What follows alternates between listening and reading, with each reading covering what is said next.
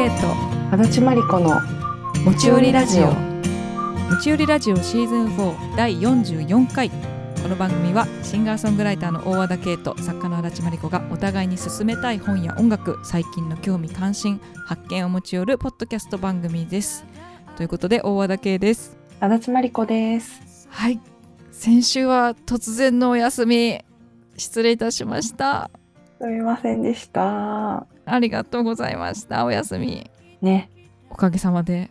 おかげさまで。ね二人とも元気になりまして。はい。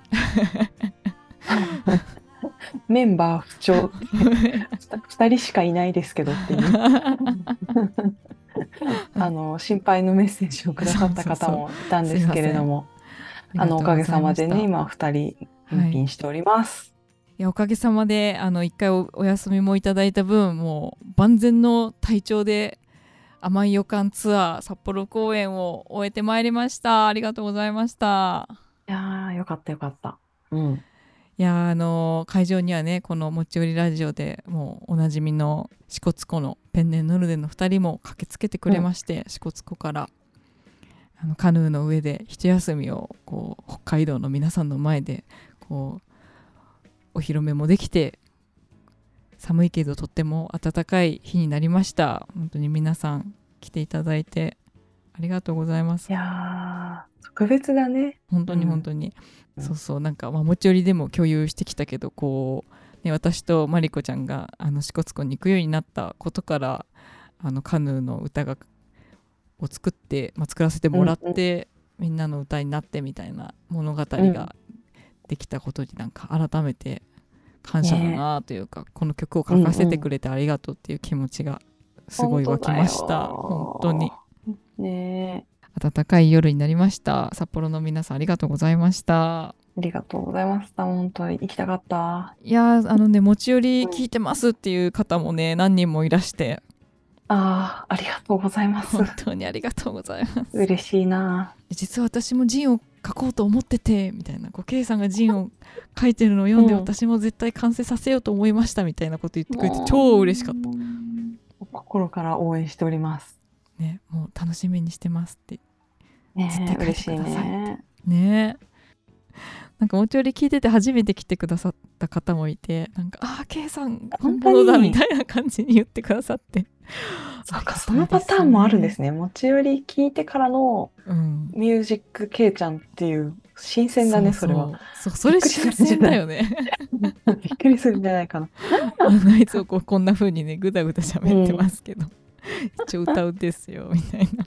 そのギャップをねお楽しみください。はいありがとうございました、まあね、そんな感じでちょっとあとツアー甘い予感ツアーも残すところあと1本今週の土曜日神戸やるんでちょっとそちらに向けても頑張っていきたいところなんですけれども。うんうんうん。どうですか？最近足立先生は。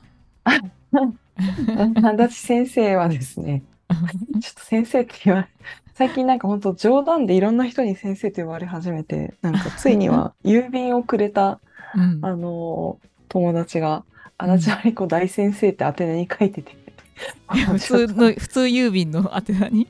あ普通郵便の宛名に。配達の人どもう完全に真顔で届けたよ絶対これと思いながら。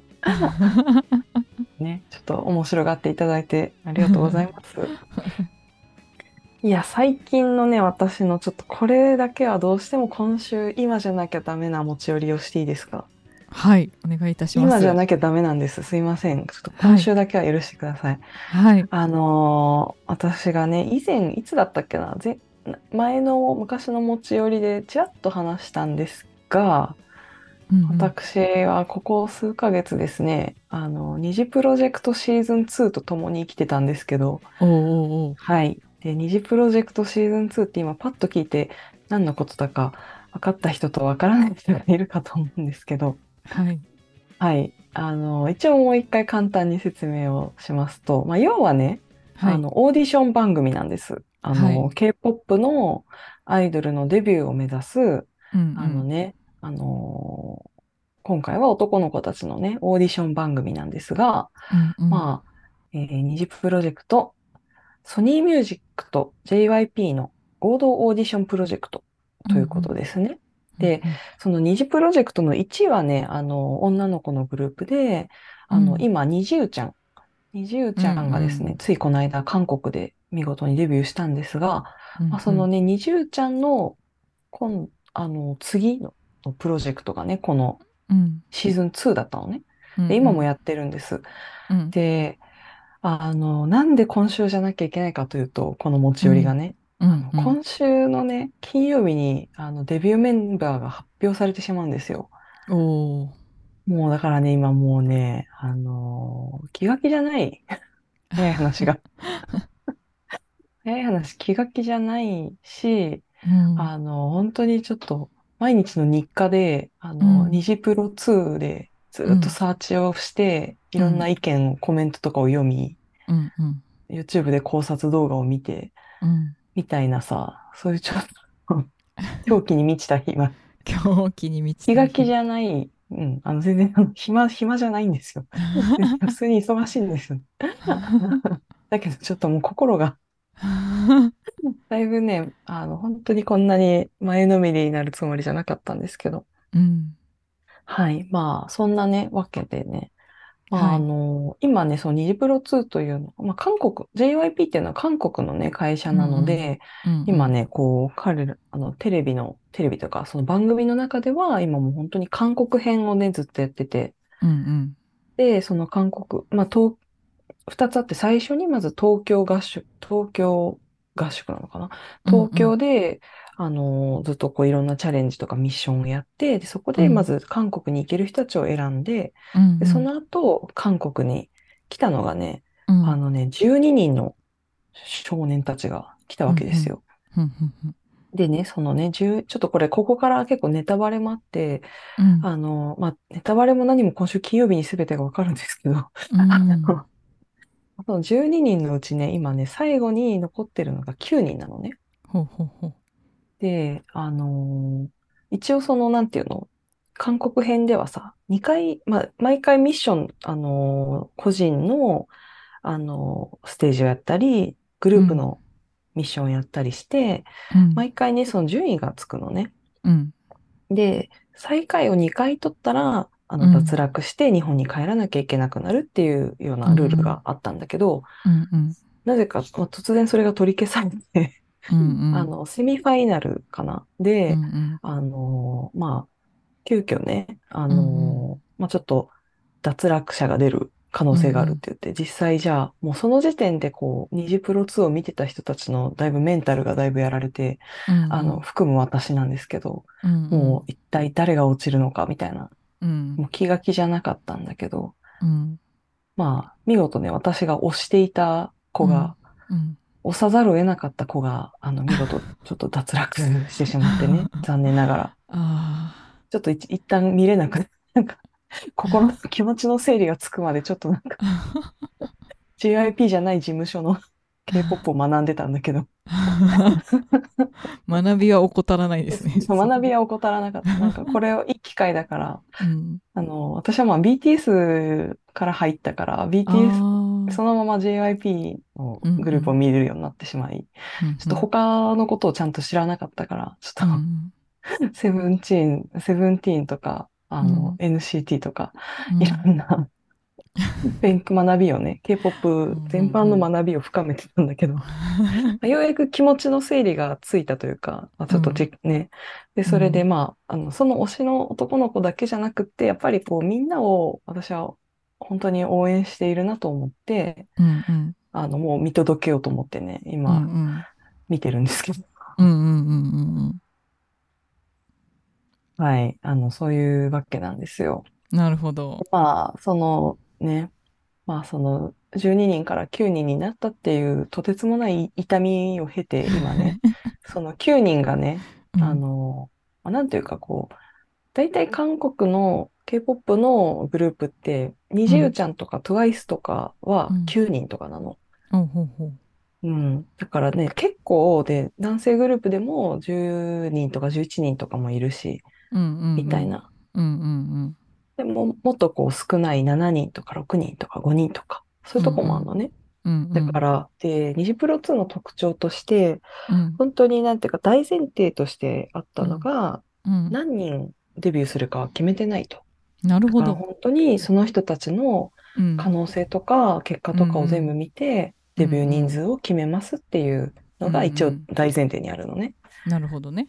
うん。だから、あの、それがね、私は結構この、この二次プロというプロジェクトというものを特徴づけているのが一番そこだと思ってるんだけど、うんあの、普通オーディション番組ってさ、7人しかいないですって言われたら、7人に入るために他を蹴落とすじゃん。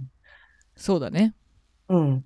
まあ、蹴落実際蹴落とさないんだけど、やっぱりさ、自分がその7人の席に入るためにさ、うん、やっぱやるじゃん。けど、うんうんうんニジプロの場合は、あの、人数が決まってないっていう一応建前というか本当に大前提があるから、うん頑張ればみんなでデビューできるかもしれないっていうのがある、あるのね。なるほどね。いや、それはすごい大きな特徴だね。でね、本当にそれが特徴で、で、な、何が起こったかというとね、やっぱその韓国に来る人たちっていうのは12人だったわけよ。うん、うん、うん。だからやっぱね、その時点で12人っていうグループって多いけど、ないわけじゃない。なるほど。うん。だから、12人頑張れば全員で合格しようって言って、うん、あの、彼らは助け合ったのよ、とても。うん、うん、うん。だから、なんて言うんだろうね。本当にお互いを助け合って、トレーナーさんとかコーチの人とかも普通にいるんだけど、うん。もう自分らでお互いを指摘し合ったりとか、ここもっとこうしようとか、うん、なんかちょっと落ち込んでる子がいたら、悩みを聞いてあげたりとか。っていうのをさ、14、5、6、7、8ぐらいの男の子たちがさ、やってるわけよ。なるほどね。だからさ、そんなのをさ、毎週ね、うんこううん見てるわけよ。素晴らしいですね。そんな、その年から共栄共存しようなんていうそ思考回路で全く生きたことなかったです。う。でしょでしょでしょ、うん、なかだか。らさ、共栄共存なんよ。もうその時点で。で、うんうんみんなすっごいなんていうか、やっぱさ、がみんで、すごい印象的だったのがね、うん結構最後の方で、あの、まあ、まだ12人いた頃ね、うん。まあなぜ、なんで自分、一人一人にインタビュー、あの、個室でかこっそりインタビューをやったんだけど、うんうん。その時になんか、なんで自分がデビューしなきゃいけないんだと思いますかっていうすごい質問が来たのね。うんうん。で、結構本当人それぞれいろんなこと答えたんだけど、一人が答えたのが、うんいやなんでかっていうと、うん。このメンバーたちって出会えたのが、もう本当になんていうか、まあ、ちょっとこういう言い方してたかを、あの、正確に引用してるわけじゃないんだけど、うん。まあ本当にこのメンバーっていうのはもう自分の一生で、もうこんな人たちと出会えないと。うんうん。そんな仲間たちと一緒にデビューしたいから、自分はデ,、うん。デビューしなきゃいけないんだって答えた人がいて。もうさ、もうさ、もうさ、じゃない。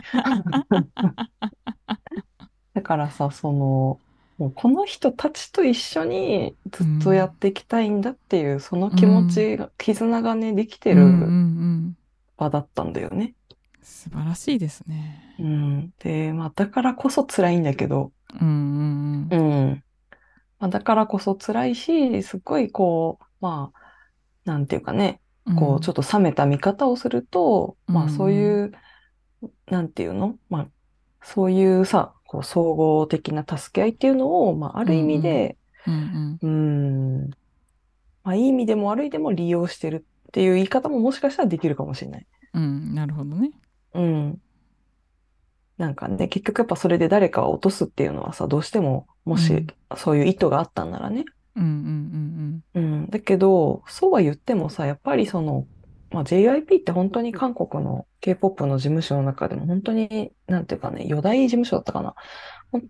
あの、やっぱすごくこう最大手の一つ。だからやっぱりこう JYP でみんなが見てるこのニジプロでね、うんうんこれだけ密着して、もうすでにファンがいっぱいついてる人もいるし、うんうんうんそうだよね。そんなところ、だ、たとえ脱落したとしても絶対にその人の人生にとって多うん分前向きなね、こう、うんうん影響っていうのは、あの、うんうんあり得ると思うんだよね。うんうんうん。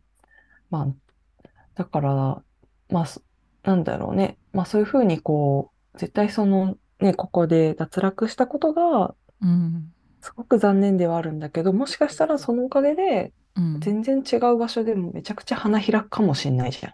そうだね。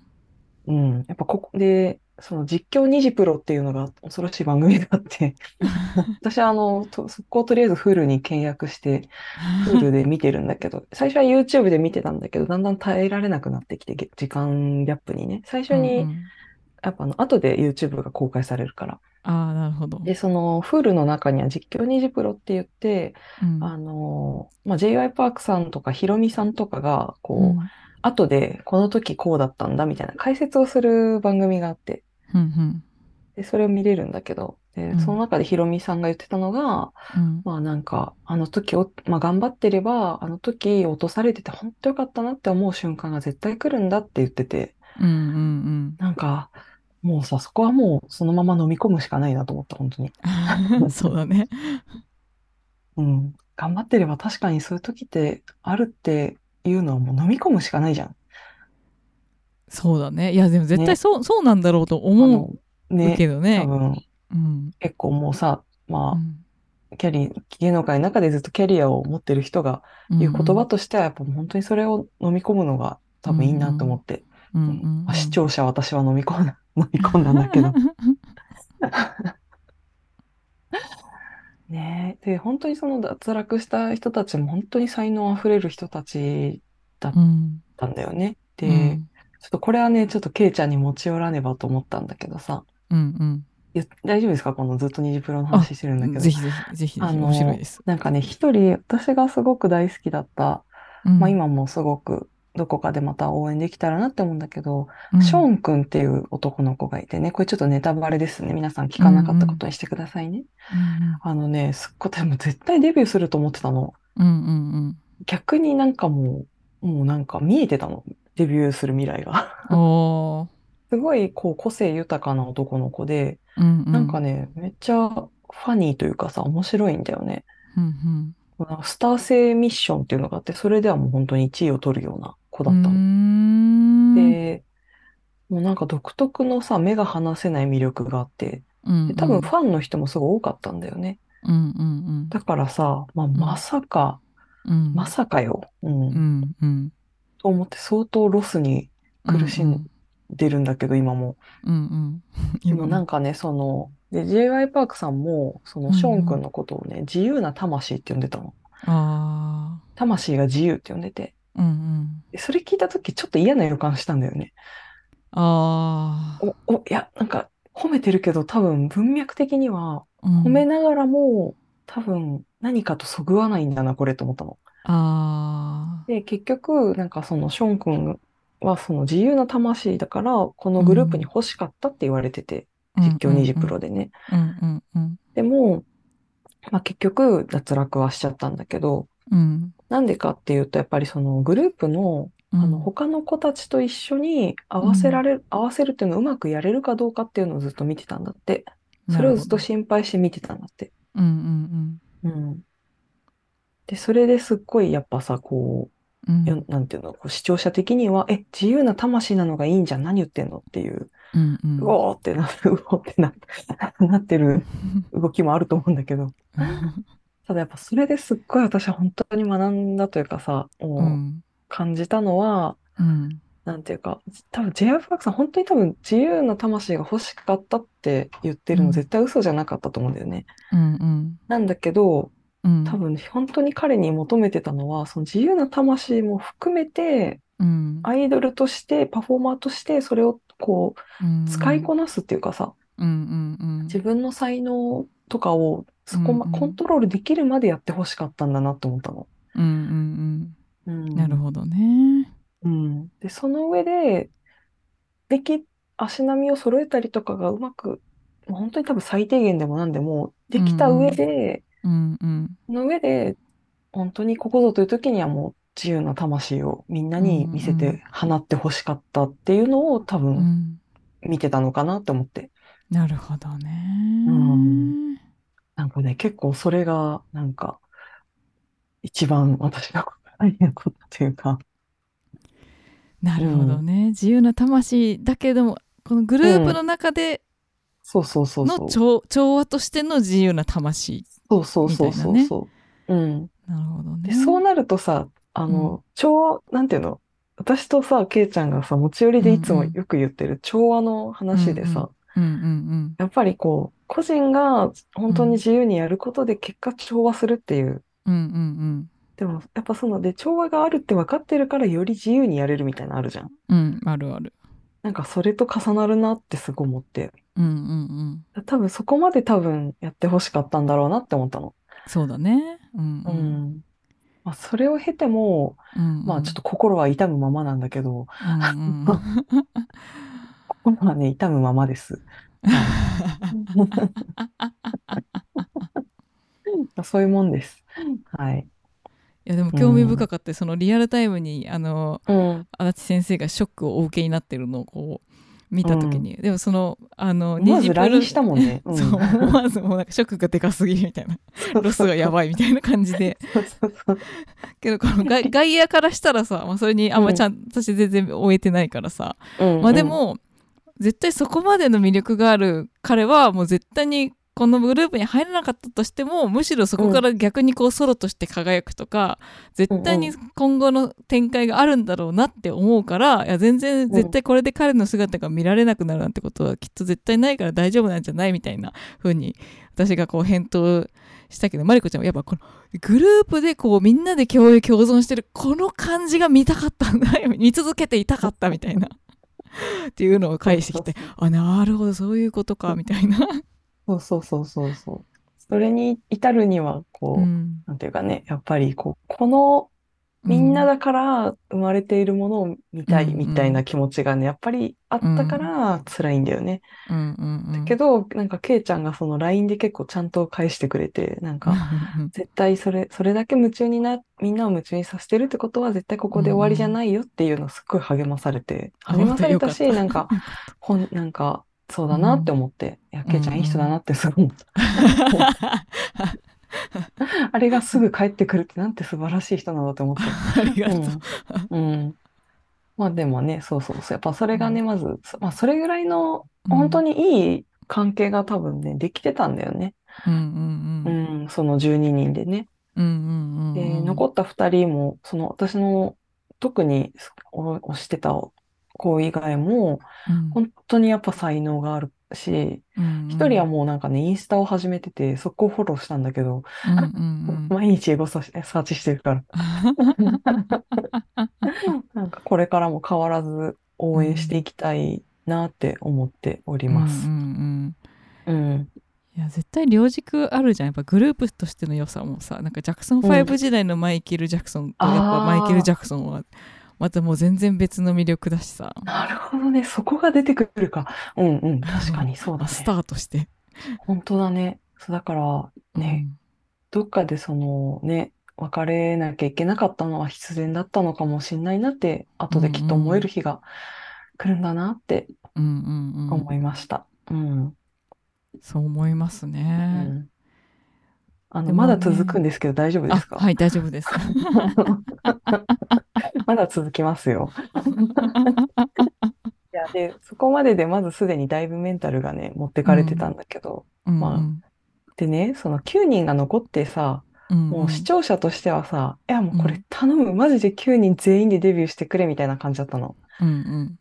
多分ね、あの、私が思うに。うんうん。なんだけど、あの、その最終回の予告編が公開されてね、うんその予告編の中で JYP パークさんが、うん最後の最終メンバーはって言ってるの。ほんほん？つ、つまりみたいな、なんか、え、ほうほう9人ではみたいな。9、9、9、9人ではな、な、な、ななかったでしたっけみたいな。あ最、最後って9人目ですかみたいな。うんまあ、それもあり得るよね。最後のうん最終デビューメンバーはって言った時って、うん9人目かもしんないよね。そうだね今自分で言ってて励まされたわ。うん。まあ正式に9人で行きそうそうますそうそうっていう風な行くや結論が出るっていう可能性もある。そうそうそう。可能性もある。うんうん私はその世界線を信じているんだけど、うんうん。なんかね、なんかね。で、まあなんかやっぱ残った子たちも本当それぞれ人それぞれドラマがあってさ、うん例えばこう、日本合宿だと、うん。すっごいエースだって呼ばれてたのに、うん。か、韓国に来てからだんだん順位が下がってって、なんかうまくこう評価されてないというかさ、あー。自分もうあと一歩殻を破破って、もうでも殻破れてるように見えるんだけど、多うん。分 j パークさんから見るともっと殻を破ってほしいみたいな。それこそ本当に才能があるのも分かってるけど、もう最終メンバーっていうのはもうデビュー、アイドルとして活躍する準備ができている人たちっていう定義なんだって。なるほど。うん。多分、そうなるとやっぱさ、才能はあるけど、うん。本当になんていうの、やっぱアイドルとしてさ、こうん。う、人の心をガッと掴むとかさ、うんうん。多分そういう部分とか、まあなんだろうね、コンセプトとかも含めて、うんいろいろきっと思惑があると思うんだけど、うんうんまあ、私からするとすでにもう輝輝いているなという、うんあうん。その気持ちで見てるんだけど、うんうん。まあでもね、うん、やっぱ結構厳しい、かなりクオリティが高くて、かなり厳しい目線で見てるみたいでさ。まあ視聴者は気が気じゃない状態なのね。うんうんそうそうそへーう。で、もう、でもその中でもなんかやっぱね、こう、なんていうの、最初にさ、うんこう本当に第一話、多分ケイちゃんが見てた回ですっごいちっちゃかった子とかが、うんうんもうなんか、なんていうの、美男子みたいなのに成長してたりしてて、おーなんか久しぶりに親戚のに会ったらすっごい大きくなってたみたいな時ある。あるね。なんかね、あれが発生してて、なるほどね。え、同じ人ですか？みたいな。あの時まだなんかキッズだったじゃんみたいな感じの子が、うん。なんか本当に背もギュンって伸びてたりとか、う。うん、もう1年半ぐらい確かやってるのかな、シーズン1から。シーズン1っていうか最初の方からすると。うんうんで、その、それを編集したものを私たち一気にバーって見てるからさ、うん。なるほどね。結構そのミッションとミッションの間1ヶ月ぐらいとか空いてるみたいで。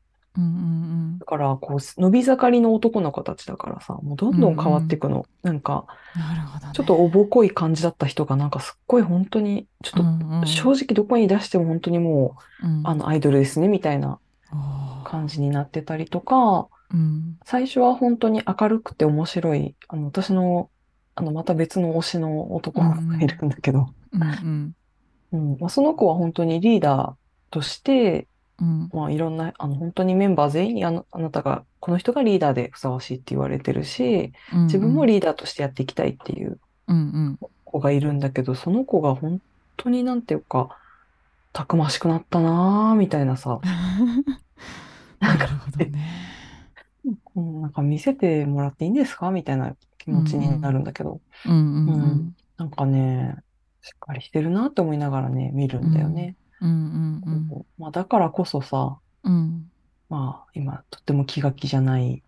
だけど、うん。まあ、同時になんか、うん、まあ、なんかこんな感情が 動くって、あんまりね、なんかそんなことってそう存在ねいやないんじゃないじゃんなよね。いやないない。全然ないよ。ね、しかも現実だからさ、ううんん、フィクションじゃないからね。まあ一応ね。編集とかいっぱいされてるとは思うんだけうんど、それでもやっぱ生身の人たちがやってるわけじゃん。そうだね。本当にね。う。うんん。まあだからなんかすごい姿を見させてもらってるなと思っております。なるほど。はいちょっと長々々とありがとうございました。いえいえいえいえ。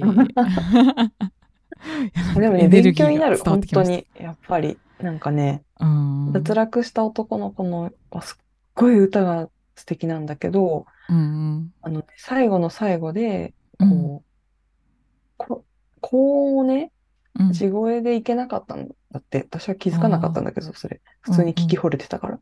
うんけど、なんでできなかったんだみたいな。うんうんでやっぱりそれはどうしてもうまくいかなかったらしくて、でもその時に、うんあの、声がひっくり返ってでもうん。やってほしかったんだって、高音出してほしかったんだって、J.I. パークさんは。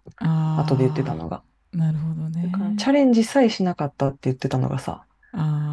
うおーってなって、なるほどやっぱ、ね。やっぱそこは本当に厳しいというかね、うん。まあ、なんで、なんで厳しいかっていうとさ、もうデビューしたら多分すぐ本当にもっと厳しい、こうさ、うん。なんだろうね、うんうんまあ、視聴者の人たちというかさ、まあファンの人たちの前に立つっていう。んうう、ん。うん、みたいななんかね、いろいろ考えることはあったけど、なんかだからこそその厳しいのがいいって私は言ってるわけではなくて、ないんだけど、だけどうんその、信じてたんだなと思ったの、最後まで。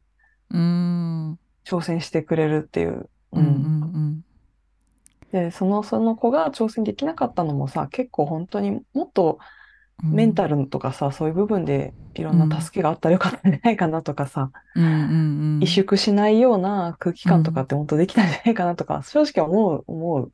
うん。あーうんうん。けど、まあやっぱそこはいろいろあるみたい、なんかね、考えがあったのか、うん、なるほど、ね、みたいな感じですよ。うん。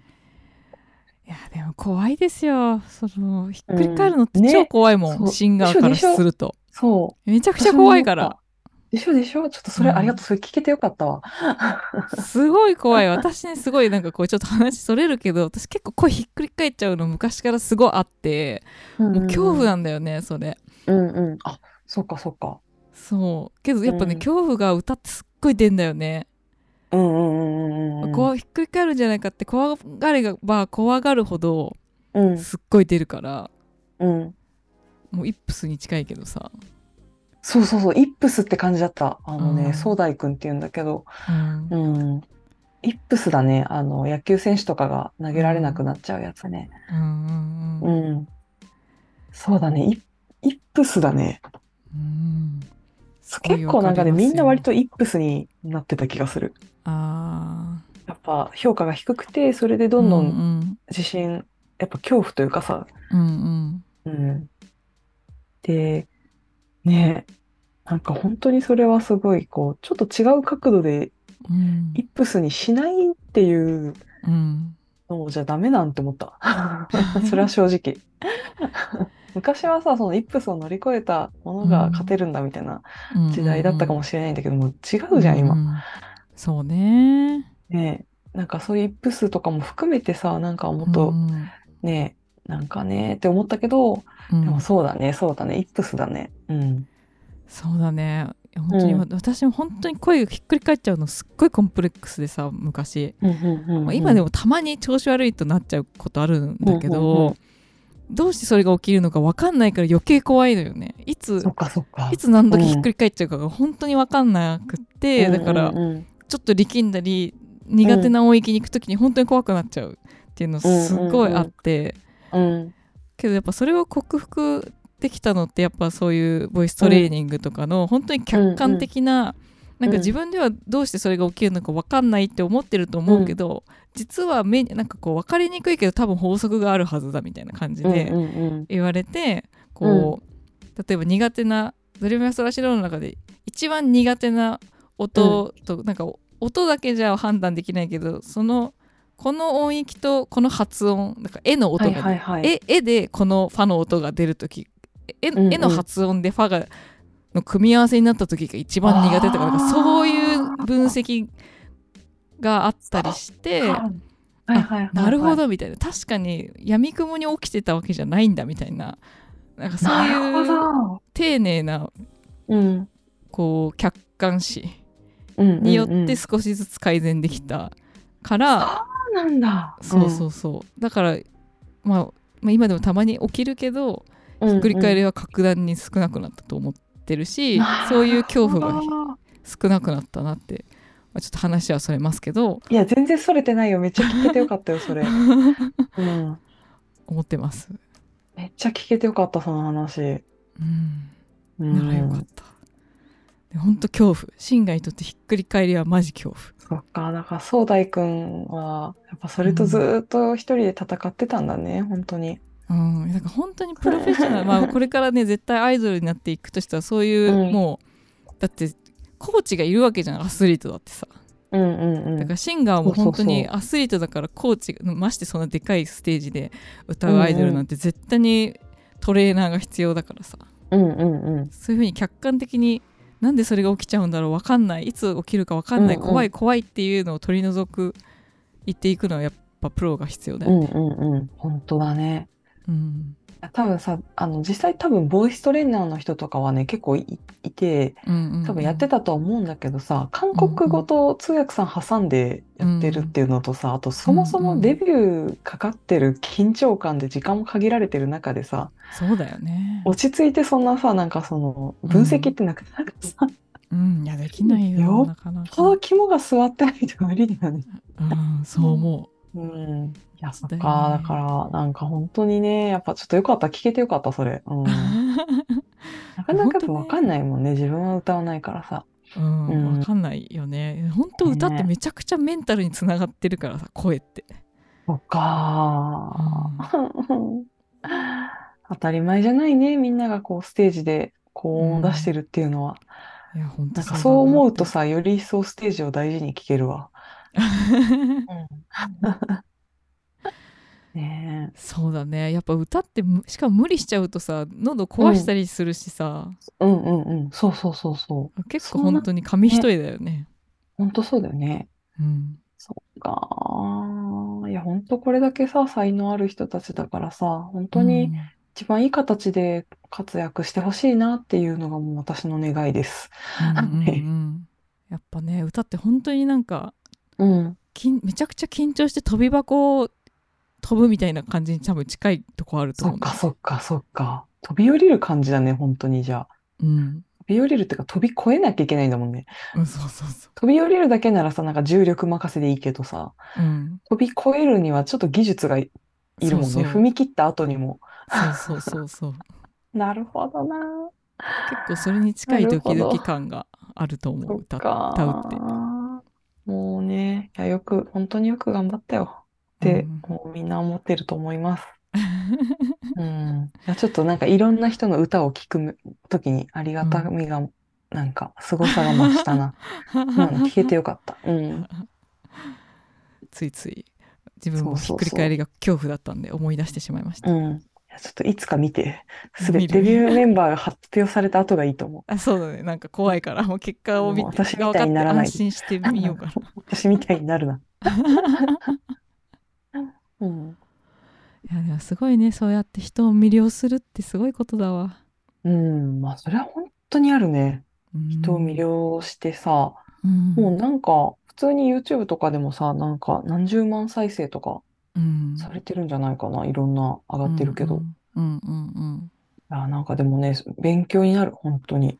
勉強になるし、そうだねなんかやっぱね、こう、普通に励まされるというかね。うんうんううんん。あとなんかやっぱ、こうこのと、最近のこの年代の子はこういう考え方をするんだみたいなさ、ああみんなすっごいなんか全体のこと見てたりするんだよね。なるほどねとか、そういう観点からでも面白い。うんうんうん確かにその面白さもありそうだねねしかもそういう場所にさ、うんむなんかこうありがちなこう足を引っ張るとかさ、何そんな真剣になってんだよみたいなそういうのがない世界だからなんかより全ね然ない。本当にうん全員で励まし合って頑張ってる。なんかいや素晴らしい素晴らしい世界だいや、ありがとうございます。ちょっと満足です、私。いやありがとうございます。たくさん話を聞いてもらいまして。もいや刺激をもらいました私もはい。もう、こんなに私抱えてたんだなって思いました。はいよかったいやきっとリスナーさんにも共感する人いっぱいいると思う、みんなみ、今からでも遅くないんで見てほしいな。いうん、いや夢中になりたいしね、私もそういう風に心動かされたいや、孤独だったよ。誰もいないから、周りに。うん。追いつくわちょっと後でねちょっとデビューメンバー決まってから見てあげて。そうだね見る見うる、ん。さてさてなんかお知らせとかありますか？マリコさんさんは。い、えっと、私は12月、あの、もうね、ちょっと満席になったんですけども、えーうん。12月17日、えー三軒茶屋のトワイライライトさんで、えー菊池由美子さんの新刊観光記念、えートーク、あの、トークイベントに参加してきます。はい。もしね、はい、あの、朝の結構なんか早い時間からなんですけど、まあ、ちょっとね、菊池由美子さんのね、ダメを大丈夫にしていく日々だよっていう新刊がね、うんうん。出たんですけど、まあ素晴らしくて、うんうん。ちょっとこれもね、今度また、あの、持ち寄りで、持ち寄れたらなという、本当にみんなに、特に持ち寄りを聞いてくださってる方とかは、すごくす、すごく多分響き合うものがあるんじゃないかなと思うので、うんうん。ぜひぜひ皆さん、チェックしてみてください。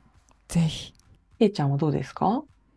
私はですねあの甘い予感そしてカヌーの上で一休みリリースツアーがついにツアーファイナルがこの土曜日12月16日土曜日に神戸三宮にある臨海店というライブハウスでツアーファイナルやりますわー、おめでとうございます。ありがとうございますいいな、神戸。いいな。そうあの、うん。関西は結構大阪とか行くけど神戸でちゃんとやるのはね本当に何年ぶりかって感じなんですけど、うんあの今回バンドを東京からあのもう大和田系バンド連れていくスタイルでそこにスペシャルゲストでジンくん、そしてあの関西出身のパワフルなソウルフルな歌歌姫の桑原睦美ちゃんをツーマンライブということで迎えて、うん、めちゃこう関西な関西パワーなツアーフすごいね。ァイナルに、うん。トランペットのねあの広瀬美樹さんとかも参加してかなり豪華なライブにな。なると思いますし、絵も大岡さんの絵も飾りますんでうん、うん。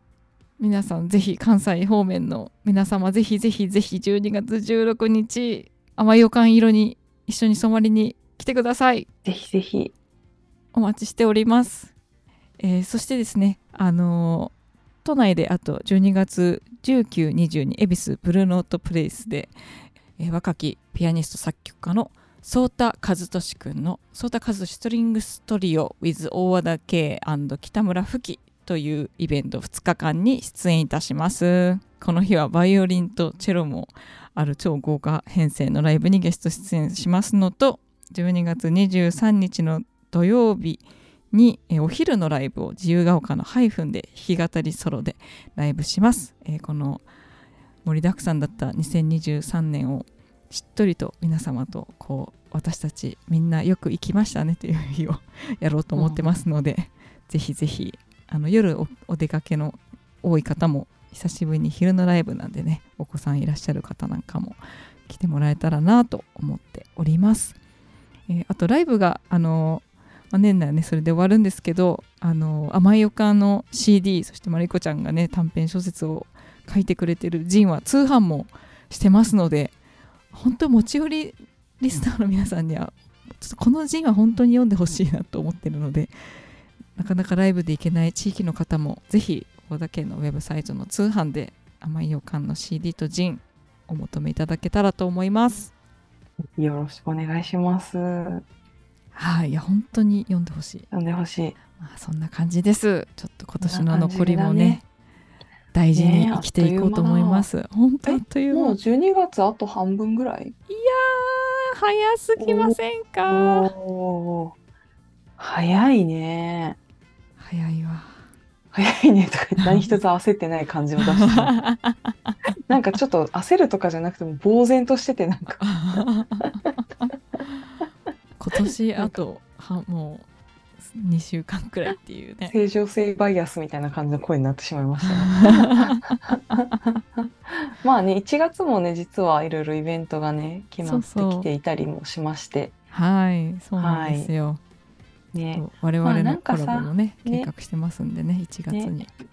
年末って本当なんかもう慌ただしいし年末進行で締め切りが早くなったりするしで、んもうなんかひギャーって感じではあるんですけど私の最近のか、運動としてはうん。なんかもうキープカーム なんか世の中がどれだけ焦っていようと私は私の日々を楽しむという試しにそういう実験をやっております。あいいですね。はい。 Keep calm, go, go, なんだっけ、 keep calm, goes, goes on だっけ？あの、うんイギリスのに行くとね、うんうん大体よく目にする言葉なんだけど。うんうんうんね。あ、ごめん。keep calm and carry on だ。あうん。まあ、やっていこうっていう感やってこじですね。あやってこですね。carry on です。うんうん、日々は続くそんな感じで残りも楽しくやっていきましょう、やっていきましょそれでは今週もお聞きいただきありがとうございました大和田圭とう。あたちまりこでした。週末イベント来てねでね